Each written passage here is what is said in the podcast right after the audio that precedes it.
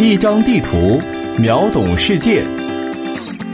欢迎收听《地球知识局》。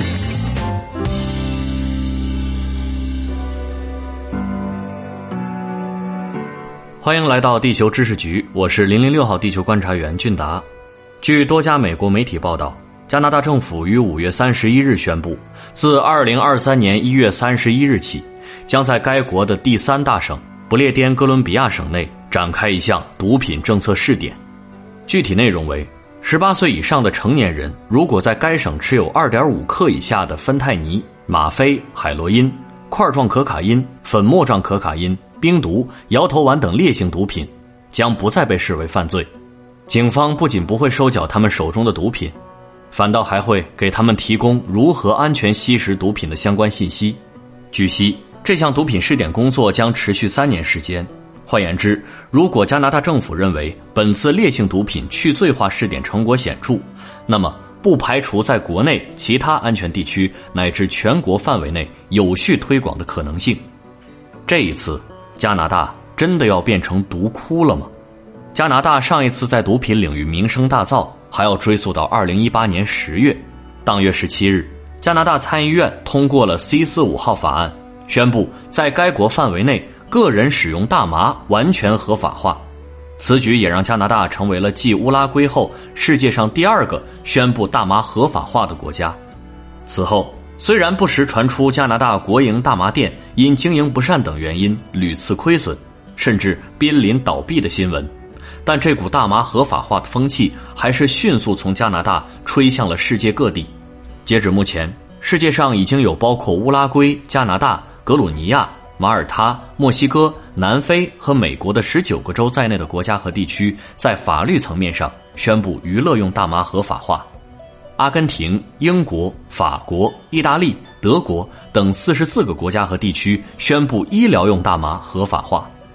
而至于像缅甸、柬埔寨、埃及这样的国家，虽然在法律层面上严禁以任何形式吸食大麻，但由于这些国家的经济和警方的执法问题，通常也会对大麻的吸食者睁一只眼闭一只眼。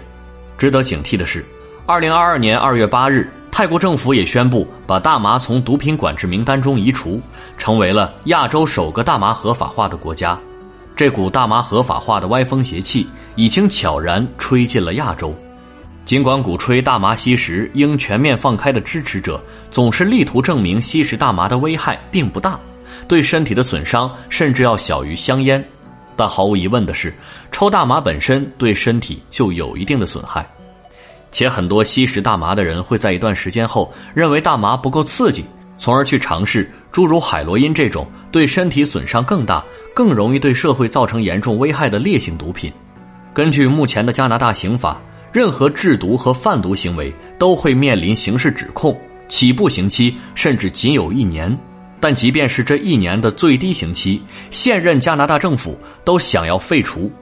早在去年六月十一日，加拿大总理贾斯汀·特鲁多向下议院提交了一份 C 二二法案。该法案致力于将制毒贩毒的这一年保底刑期删除，并修改加拿大管制药物和物品法，从而让人们可以更容易地拥有管制药物。根据力挺本法案的加拿大司法部部长大卫·拉梅蒂的说法，由于有这一年保底刑期的存在。大量原住民和黑人往往因制贩毒而被捕入狱，而这些人往往对社会没什么威胁，且都是初犯，因此这对于原住民和黑人非常不公平。这一法案如果得以通过，那么未来那些被认为对公共安全不构成重大威胁的制毒贩毒犯罪分子，就连一天的牢都不用坐，只会被判处社会监禁或者接受心理治疗。从追求政治正确的角度来看，本次加拿大开放毒品去罪化试点也并不那么令人惊讶。作为本次吸毒试点的取景地，不列颠哥伦比亚省位于加拿大西南部，濒临太平洋，首府为维多利亚市，总人口约为五百万，在加拿大的省级行政区中排名第三。生活在不列颠哥伦比亚省的人占到加拿大总人口的百分之十三点五，不算多。但多年以来，这里一直是整个加拿大毒品问题最为严重的地区。据美媒报道，仅去年一年，不列颠哥伦比亚省就有两千两百三十六人死于吸毒过量。自2016年以来，全加拿大约有2.7万人死于吸毒过量，而不列颠哥伦比亚一省就霸占了一万个名额，其毒品问题之严重可见一斑。或许正是考虑到了这一点，加拿大政府才贴心的将这里设置成了毒品共存试点的第一站。尽管放开这一地区的毒品管控，从名义上来说并不好听，但加拿大政府仍然找出了一个冠冕堂皇的理由。加拿大心理健康和成瘾部部长卡罗琳·贝内特就表示，本次的毒品去罪化是体现了政府对不列颠哥伦比亚省人民健康、安全和福祉所负有的重大责任。贝内特认为，虽然试点仅限于不列颠哥伦比亚这一省，但他仍然可以给加拿大其他地区树立榜样。理由是对吸毒行为的污名化和被定罪的恐惧。容易让那些吸食毒品的人们更倾向于隐瞒自己吸毒的事实，并单独使用毒品，而这就很容易让他们因为吸食方式不当或吸毒过量而丢掉性命。因此，在这位部长眼里，本次携带毒品去罪化的尝试可以让那些瘾君子勇敢地去寻求帮助，从而避免他们的死亡。在这份声明中。贝内特部长还特别写道：“我们的政府正致力于利用一切手段减少污名化，降低药物滥用的危害，并将继续与司法机关合作，以挽救生命并结束这场危机。放开毒品的使用，反而拯救了更多人的生命。其大致逻辑就是：既然目前国内的药物滥用和毒品猖獗问题已经无可救药，那么不如破罐子破摔，让吸毒行为不再违法。”只要瘾君子们能够掌握正确的吸毒方法，一次不吸食太多导致丧命就是好样的。这样的脑回路让身在大洋彼岸的中国人看了不知道该说些什么好。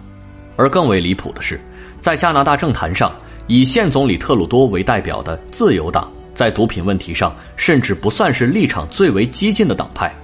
在上文提到的 C R 二法案表决中，在野党新民主党的党首就表示，自由党没有纠正这一历史性的错误，不将毒品完全合法化，非常令人失望。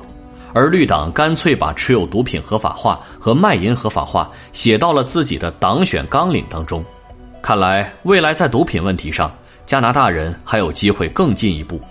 虽然从名义上说，加拿大这次的试点并非完全给诸如海洛因和冰毒这类烈性毒品证明，而是变相的走了一条去罪化路线，